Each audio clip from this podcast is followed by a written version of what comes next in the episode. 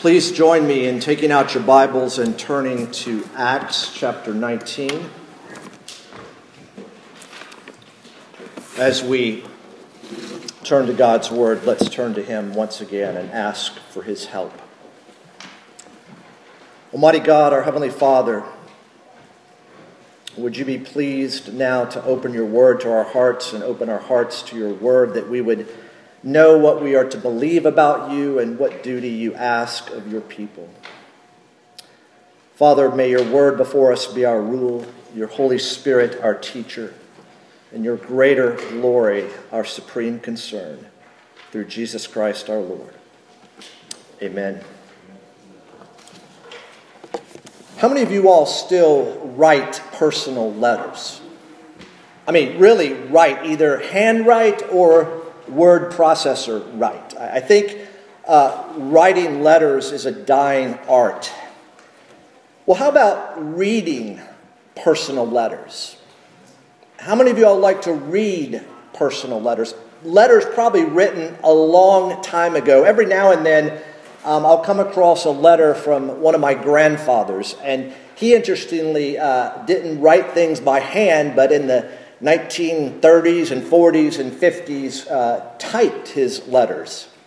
It's interesting to, to read them. Um, lately, I've been uh, enjoying um, reading letters of John Newton. Uh, we sang Let Us Love and Sing and Wonder, written by John Newton, but he also wrote a lot of letters. Uh, in particular, uh, they say he was a better counselor than a preacher. We know he's a great hymn writer.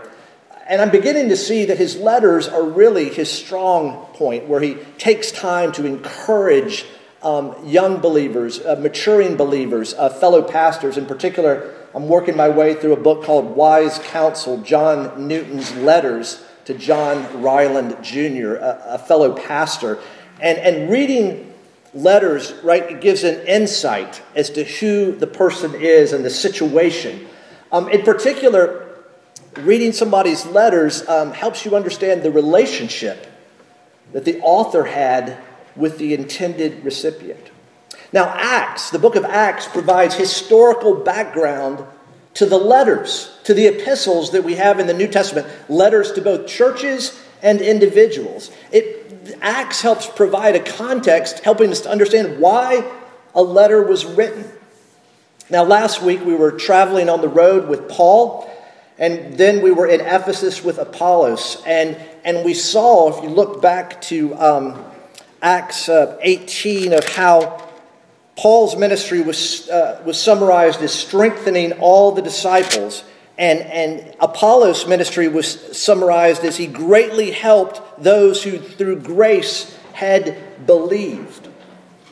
Well, for three weeks, we're going to be here in Ephesus. And it's going to help us understand Paul's letter to the Ephesians. And Paul's letter to the Ephesians, interestingly, helps us understand what's taking place here in Acts 19. Paul, we believe, wrote the letter to the Ephesians from Rome uh, when he was under two year house of rest, probably from AD 60 to 62. And if you would join me in turning uh, to his letter to the Ephesians, I want to highlight a few things. Uh, here's how Paul starts his letter. Remember, he's going to spend almost three years in Ephesus. And later, a number of years later, he writes back to the church. And this is how he begins his letter Paul, an apostle of Christ Jesus, by the will of God, to the saints who are in Ephesus and are faithful in Christ Jesus. Grace to you and peace from the God from God our Father and the Lord Jesus Christ. A pretty typical greeting of Paul for his letters. And if you uh, read the uh, Preparing for Worship email, you may have seen that I encouraged you to read Ephesians 1 3 through 14 because in the original language, it was one sentence. I mean, can you imagine Paul's like Greek teacher? Like, hey man, run on sentence, okay? But, but notice how this sentence ends. And I think this will provide a nice introduction to where we are today. If you look with me at verse 13, Paul writes, In him, that is in Christ, you also, when you heard the word of truth, the gospel of your salvation, and believed in him, were sealed with the promised Holy Spirit, who is the guarantee of our inheritance until we acquire possession of it to the praise of his glory. So he has a greeting, and then he says, speaks of all the spiritual blessings that we have in Christ, and he climaxes it, he ends it with what you have in him and in the Holy Spirit. Acts 19 is going to help us understand Paul's relationship with the church in Ephesus, the people of Ephesus, and why he wrote what he wrote. Now, the ministry of the Holy Spirit, um, forgotten. In, in Reformed circles, it's crazy, but sometimes the, the, you've heard of the frozen chosen, the, the, the people who, who may have right doctrine, but they have no life. Now, of course, that's a wrong caricature. But to, to some degree, the Holy Spirit is neglected. That's crazy because Calvin was known as the, the um, theologian of the Holy Spirit, and even though the Westminster Confession of Faith doesn't have a chapter of the Holy Spirit, the Holy Spirit is everywhere. And yet, to a degree, the ministry of the Holy Spirit is forgotten. But if it's not forgotten, then it's misunderstood. Think of charismatic and, and Pentecostal flavors of Christianity. It, it's, it's misunderstood, and we'll talk about that in a little bit. And it's underappreciated. Some of us participated last this time last year in What is the Holy Spirit, a Ligonier teaching series where Sinclair Ferguson walked us through this, this ministry, this forgotten ministry of the Holy Spirit. But here in Acts chapter 19, I think we will we will be helped to remember and, in particular, to understand the ministry of the Holy Spirit. And remember, when we went through the Apostles' Creed, it's a Trinitarian creed, just like the Nicene Creed, because what you have in the Apostles' Creed, which will be our confession of faith, is the creating work of the Father, the rescue work of the Son, and the recreating work of the Holy Spirit. Paul had a long ministry in the city of Ephesus, three years, really, probably two years and three months, but in the, in the Jewish way of reckoning a year, if you got into the year, it counts as a whole year. I kind of like that for pay purposes. You know, work a week and it counts for a year. But three years. And notice, and I'm going to begin reading just the first verse of chapter 19. And it, w- it had happened while Apollos was at Corinth that Paul passed through the inland country and came to Ephesus. He comes back to Ephesus. Remember in chapter 16, the Holy Spirit prevented Paul from going to Asia. And then last chapter, chapter 18, the people, after his ministry in the synagogue, said, Would you stay? And he says, I can't stay, but if the Lord wills, I'll be back. And here he is back to Ephesus. The Lord wills. Paul has trusted in the sovereignty of God. He's flexible, he's confident because he knows God is in charge, and God brings him back to Ephesus, the capital of the Roman province of Asia. Founded in, 1200, in the uh, 12th century BC, it became a commercial power, but by the time of Paul, it, it had declined, but it was still a major trading city. There's wealth and there's prestige, and as we will see, a religious landscape dominates with the Temple of Artemis or the Temple of Diana, one of the seven wonders of the ancient world, um, uh, built in honor of the goddess of fertility. Here in Acts, we're looking back at our history, the early church, and we're moving forward in our mission. Now, many folks, and we ourselves may have said it, we've got to get back to the early church, right? Meaning, We've got to get back to the way things were done in the early church. But we need to be able to distinguish between, in the early church, the extraordinary and the ordinary, between what is unique and what is normative, between what is no longer to be expected and what is to be expected. And so, for the next few minutes, we're going to take a look back at Paul's ministry in Ephesus in order to look around and look ahead at our ministry here among one another and in our community. In Paul's ministry in Ephesus, we'll see what is extraordinary as well as what is ordinary, what is unique as well as what is common and what is no longer to be expected and what is to be expected. So, first, let's consider the extraordinary, the unique, and the no longer to be expected. So, picking up where I left off in verse 1, Paul gets back to Ephesus, and we read There he found some disciples, and he said to them, Did you receive the Holy Spirit when you believed? And they said, No. We have not even heard that there is a Holy Spirit. And he said, Into what were, then were you baptized? They said, Into John's baptism.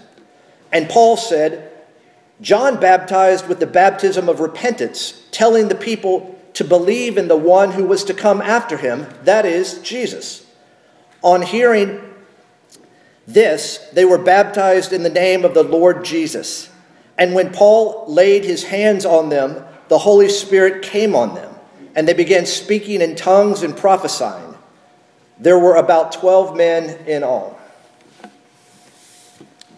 Now, I want to start off this section just by making the statement that, that bad doctrine leads to bad practice, whereas good, pra- good doctrine often leads to good practice. True doctrine leads to good things, and false doctrine leads to kind of bad things.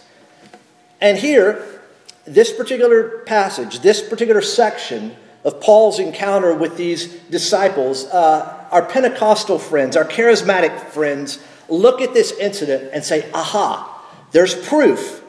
There are two stages in Christianity. You know, regular Christians and spirit filled Christians, right? And we've all known people like that. We ourselves may have, for a time, been involved in something like that, where there's two stages in Christianity and there's two classes of Christianity in Christians. That we will see, I believe, is, is bad doctrine and it leads to bad practice. And it certainly can never give a Christian really assurance, can it? I mean, it, it, it's going to put fuel to a works based religion, isn't it? Born again Christian is there any other kind of Christian? A spirit filled Christian. Is there any other kind of Christian? Now, here in this incident is the fourth of four unique incidents limited to the apostolic age, that is, when the apostles were living, after the Holy Spirit comes at Pentecost, that we read in the early part of chapter 2. Now, this is the fourth of four. What was the first? Well, it's when the Jews in Jerusalem, remember at the end of Peter's sermon, he said, he said what? Receive the gift of the Holy Spirit. And what happened? They received his word and were baptized. But later in chapter 8, we see Philip preaching, and they're Samaritans.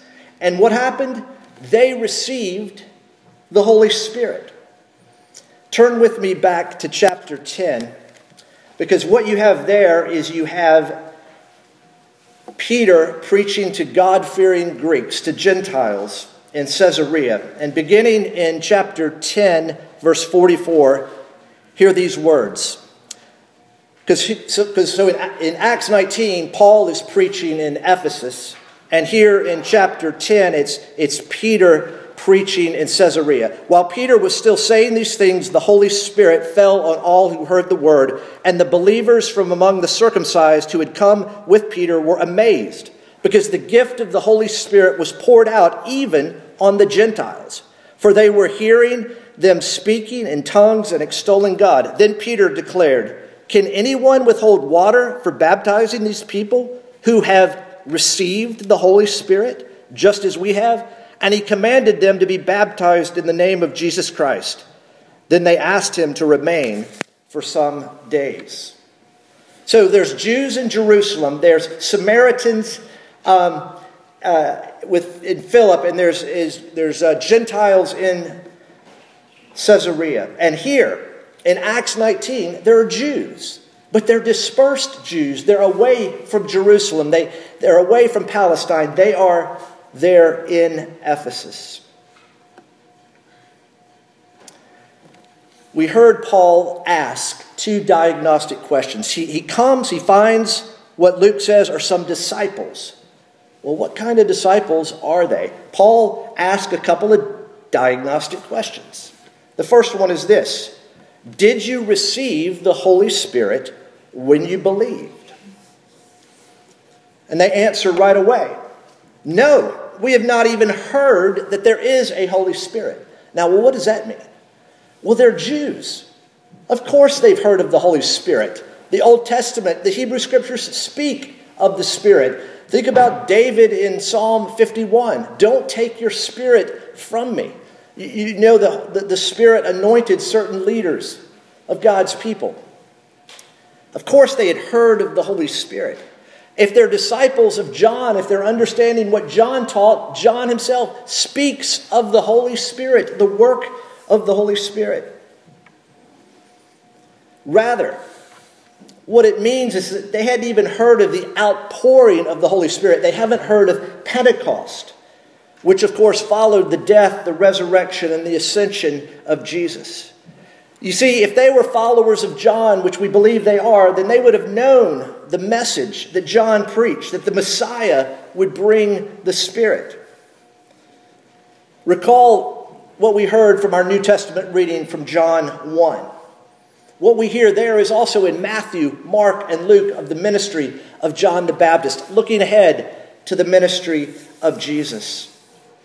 And like we said last week with Apollos, he had, he had heard, but it wasn't yet complete. It was partial, it hadn't been fulfilled. And that's why we went back to Ezekiel 36, where there's sort of a break between verse 25 and 26 and 27 of promise and fulfillment.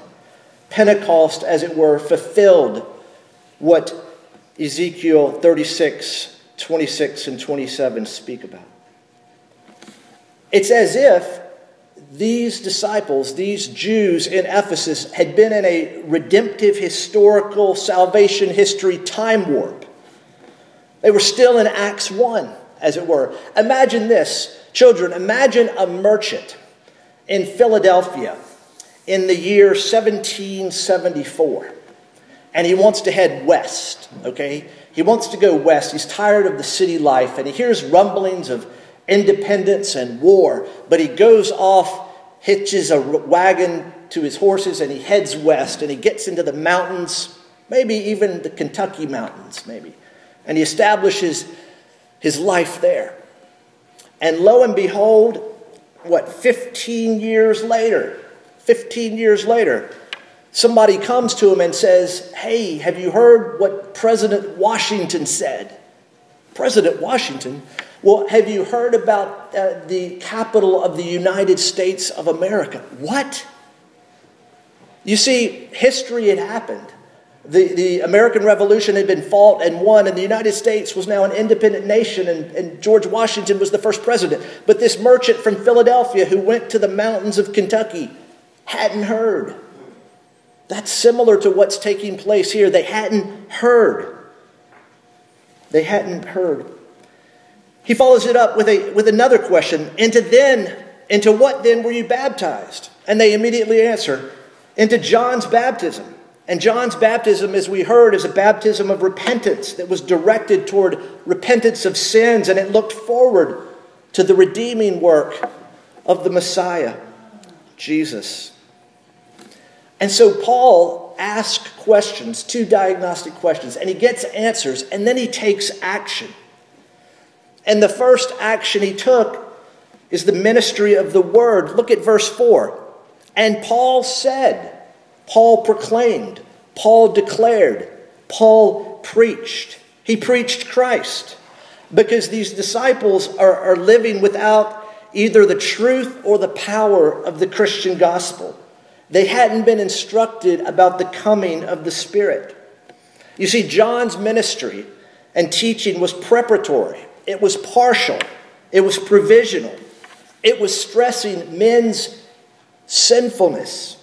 And it thus created a, a, a strong sense of a need for what it was that the Messiah who was to come would provide. Because John's baptism for repentance looked forward to Jesus, who by his death would make possible the forgiveness of sins. You see, in forgiveness, somebody's got to pay, right? Somebody's got to pay. If, if you are driving your car and you run into somebody else's car, right? Somebody's got to pay for the damage. Either you pay for the damage or the other person pays for the damage. And, and, and John is saying there is coming one who will pay for the damage that your sin caused. He will pay through his perfect obedient life, through his sacrificial death in your place and on your behalf. John knew who he was. He was someone like all of us are called to be, someone who points to Jesus. We're not the Savior. Our church is not the Savior. Jesus is the Savior, through whom and in whom only forgiveness of sins can be found. So, what was Paul's response? The ministry of the Word. But notice what else he does it's the ministry of the sacrament. Having learned how Jesus had fulfilled the, the message of John the Baptist, then these disciples submitted to the baptism in the name of Jesus. Now, don't get concerned here. Wait a minute. I thought Jesus said baptizing them in the name of the Father, the Son, and the Holy Spirit. Yes, he did. But if you look back to chapter 10, verse 48, it's another baptism in the name of Jesus Christ. And that name represents the fullness of the Trinity. They received with their baptism the new covenant fullness and the power of the Holy Spirit, something that happened to Jesus' disciples for the first time on the day of Pentecost. Remember? They were gathered. And like a rushing wind and like flames of fire, the Holy Spirit came upon the disciples. And these disciples in Ephesus, these men who were following the teaching of John the Baptist, they were still under the old covenant until the Spirit brought them, as it were, into the new covenant. So, Paul has a ministry of the word and he has a ministry of the sacrament. He speaks and preaches and he baptizes. And isn't that the ministry of the church today? The ministry of the word, the ministry of the sacraments, baptism and the Lord's Supper. And it's both. It's both. You've got the word spoken and the, and the word, as it were, visible and proclaimed. But what took place? What happened? What we have is an extraordinary occurrence. Look again at verse 6. And when Paul had laid his hands on them, the Holy Spirit came on them, and they began speaking in tongues and prophesying. It's an extension of the Pentecost experience to yet another group of people. It's number four of four now to dispersed Jews. Because the final act of the saving ministry of Jesus before his return in glory is when he pours out the Holy Spirit. When we read of them prophesying, it's, it's, they could be telling the mighty works of God, as we see in Acts chapter 2, or as we saw in Acts 10, extolling God. It's an outward demonstration and verification of them receiving the Spirit. Let's stop for a moment and think about the ministry of the Holy Spirit. One of the reasons why I believe the Holy Spirit is often forgotten is because the Holy Spirit does not draw attention to himself. He rather draws attention to Jesus. His primary ministry, as we read in John 16 14, is to glorify Christ. The Holy Spirit, as we know, declares to us the truth about Christ. The Holy Spirit convicts us of sin, comforts us with an assurance of forgiveness, and calls us to live a new life. The Holy Spirit, as it were, works out in the believer what Jesus has won for the believer. Scholars have rightly said that the Holy Spirit is the bond of our union with Christ. It's the agency through which all of the benefits of Jesus' life, death, and resurrection get to us. as we believe, as we trust in Jesus.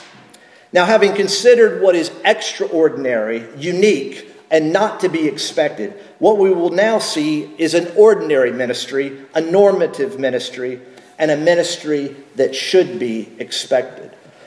Let's pick up beginning in verse 8. And he, that is Paul, entered the synagogue and for three months spoke boldly, reasoning and persuading them about the kingdom of God. But when some became stubborn and continued in unbelief, speaking evil of the way before the congregation, he withdrew from them and took the disciples with him, reasoning daily in the hall of Tyrannus. This continued for two years, so that all the residents of Asia heard the word of the Lord, both Jews and Greeks. Now let's think about this again. It's an ordinary ministry, it is a normative ministry, it is a ministry that should be expected. What do we see? First of all, we see Paul speaking, proclaiming, preaching. He's speaking the word boldly. Now, if you were to take a, a quick study in Acts to see what it is that gives the disciples, gives the apostles boldness to preach, guess what it is? It's the Holy Spirit. Preaching in the power of the Holy Spirit because Paul is aware of the powerful personal presence of the Holy Spirit.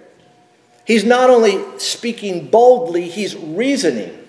There's a formal aspect to his proclamation. And there's persuading, more informal give and take dialogue that we've seen elsewhere. What Paul is doing here in the synagogue, he's marshaling evidence from the Old Testament promises and bringing to them the New Testament eyewitnesses of fulfillment. Paul's got no new message and he's got no new method. He continues to preach Jesus from the scriptures. And we read here that Luke says, persuading them about the kingdom of God. That's a pretty rare expression on the lips of Paul, but it's not rare for Luke. If you take a look at Luke's gospel, the kingdom of God appears time and time again. But it's how the gospel of Jesus Christ, the, the word of the Lord, the kingdom of God, almost um, synonymous um, expressions. And if you think about how the book of Acts ends, we find Paul living there in Rome two years at his own experience, expense and welcoming all who came to him, proclaiming the kingdom of God and teaching about the Lord Jesus Christ with all boldness and without hindrance. You see, Paul knows the king, and so he's preaching the kingdom. But secondly, we see Paul moving on to other people in a new place. Why? Well, because he encounters resistance. He encounters people who are stubborn, unbelieving, and speaking evil about the way. When people hear the gospel, one of two things happen. Their hearts are either softened toward the gospel or their hearts are hardened against the gospel. He speaks and he moves on, he withdraws. Is Paul a quitter? Is he scared? No. He recognizes that for whatever reason, the Holy Spirit is not softening hearts here. He is following Jesus' instructions to his disciples. If you don't get a reception, move on. And then, thirdly, we see Paul continuing. So he leaves the synagogue and he goes to a what we believe is a, a, teaching arena, a, a, lecture hall. And Paul spent several hours a day, we believe, in the, the heat of the midday. Uh, the owner, Tyrannus, we don't know much about him, but it's like he rented out space for Paul. And so Paul said, Hey, I don't need a synagogue. I'll just teach and preach of Jesus, the gospel, the kingdom from this lecture hall. He continues. He withdraws, and that leads to further advance. He doesn't quit. And remarkable statement. For two years, all the residents of Asia heard the word of the Lord, both Jews and Greeks. From Ephesus, all of Asia. From Bellevue, all of northern Kentucky. From every church in our area that's faithful to the gospel, the gospel goes out to the surrounding area. Paul speaks, Paul moves on, and Paul continues. It's a good model for us, isn't it? Especially in personal evangelism. Um, you share Christ with somebody, they're not interested. Try again. But then, if they continue to resist, move on. Pray. And how many times do the, does the person you've moved on from call you back? Why? Because the Lord is at work. It's a great model for us to speak, to move on, and to continue. The ministry of the Holy Spirit is involved here as well. The ministry of the Holy Spirit through Paul's proclamation of the gospel is pouring out the love of God into the hearts of the people, giving Paul more and more power to proclaim the gospel. And Paul, as he would write the church in Rome, speaks of the Holy Spirit's ministry to pray for believers when they don't know how to pray. What we see happening here is an echo of the prophet Zechariah, who writes, Not by might nor by power, but by my spirit, says the Lord. What is happening in Ephesus, what is happening in Bellevue, what is happening all around the world when the gospel is proclaimed and believed and Jesus is received, the Holy Spirit is received as well. It's not by might, it's not by power, it's by the Spirit of the Lord. And so, what we see in Acts 19 so far is the progression of an ever expanding scope of the gospel. Luke is saying that God's mercy is deep and wide. The Spirit's ministry is expansive, like Jesus's, including those who were previously excluded or uninformed. Think about it. First, the disciples then other Jews, then Samaritans, then Gentiles, and then Jews that had been scattered. Could that be Jesus, the Good Shepherd, saying that he has others to bring in? If you're discouraged in evangelism within your own family, within your own network, don't be discouraged. Keep speaking. Move on if necessary. Continue. God's mercy is deep and wide. Bad doctrine versus good doctrine. False doctrine versus true doctrine. Scripture is very clear. Believing in Jesus Christ means receiving the Holy Spirit. Every Christian is born again. Every Christian is spirit filled. Receiving the Holy Spirit, in one sense, I get it. It's, it's extraordinary, isn't it? God in me. It's what Paul is writing over and over again being in Christ. How is Christ present with us? By his Holy Spirit. It's, it's extraordinary, but it's also ordinary. It's the way it's supposed to be, it's normal. Every believer has the Holy Spirit. And what's amazing is, as we heard from Luke 11, that the Holy Spirit is not only given, mysteriously, the Holy Spirit is to be asked for as well. Isn't that interesting? The Holy Spirit is given but we are to ask for the Holy Spirit. Could that be an aspect of growing us in faith, strengthening our faith, causing us to not trust in ourselves, not our might, not our power, but in the Lord who gives the Spirit. And what's the ordinary ministry of the Holy Spirit? Years ago, I heard someone say that if you're looking for evidence of the Holy Spirit at work, don't look for people rolling around on the floor barking like dogs. Look for people who are patient, kind, gentle, who exercise self control, who love. You want evidence for the Holy Spirit at work? Look for love and joy and peace and patience and goodness and kindness and gentleness and self control. Well, let's end where we began on the subject of reading letters. Do you like to read letters? I, I personally like to read letters better than I like to write letters.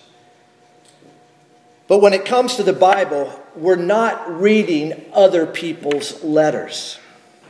Rather, we're reading God's letter to us. Because the Bible is one long, abounding in steadfast love letter from God to his people. Do you know the author of that letter? Do you want to know him?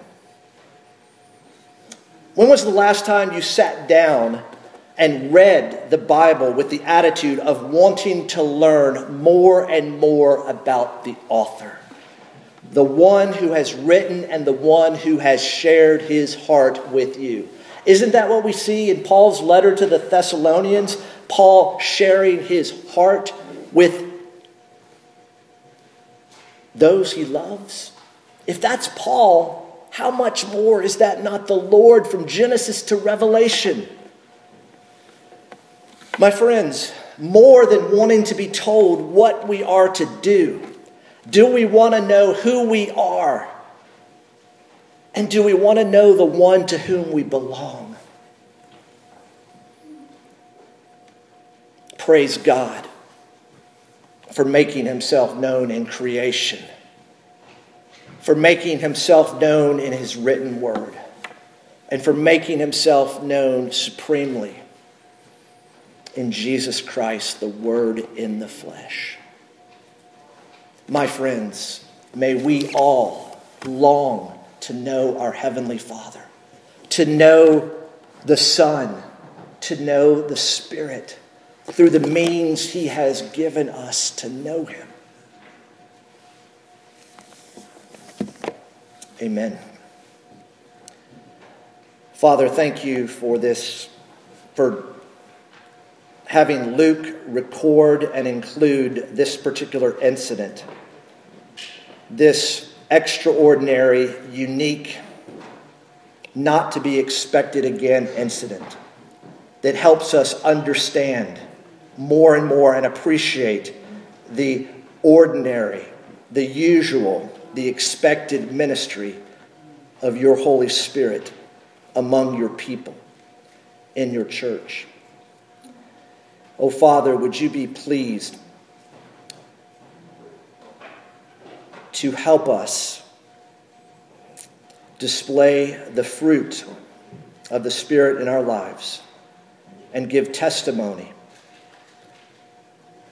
that we are yours and that you have been pleased to rescue us and are pleased to be renewing us. Oh, Father, we long for that day ahead when the struggle and the battle with sin will be done. Until then, Father, help us to keep walking by faith and not by sight as the Holy Spirit strengthens us from the inside to please you. For we pray in Jesus' name. Amen.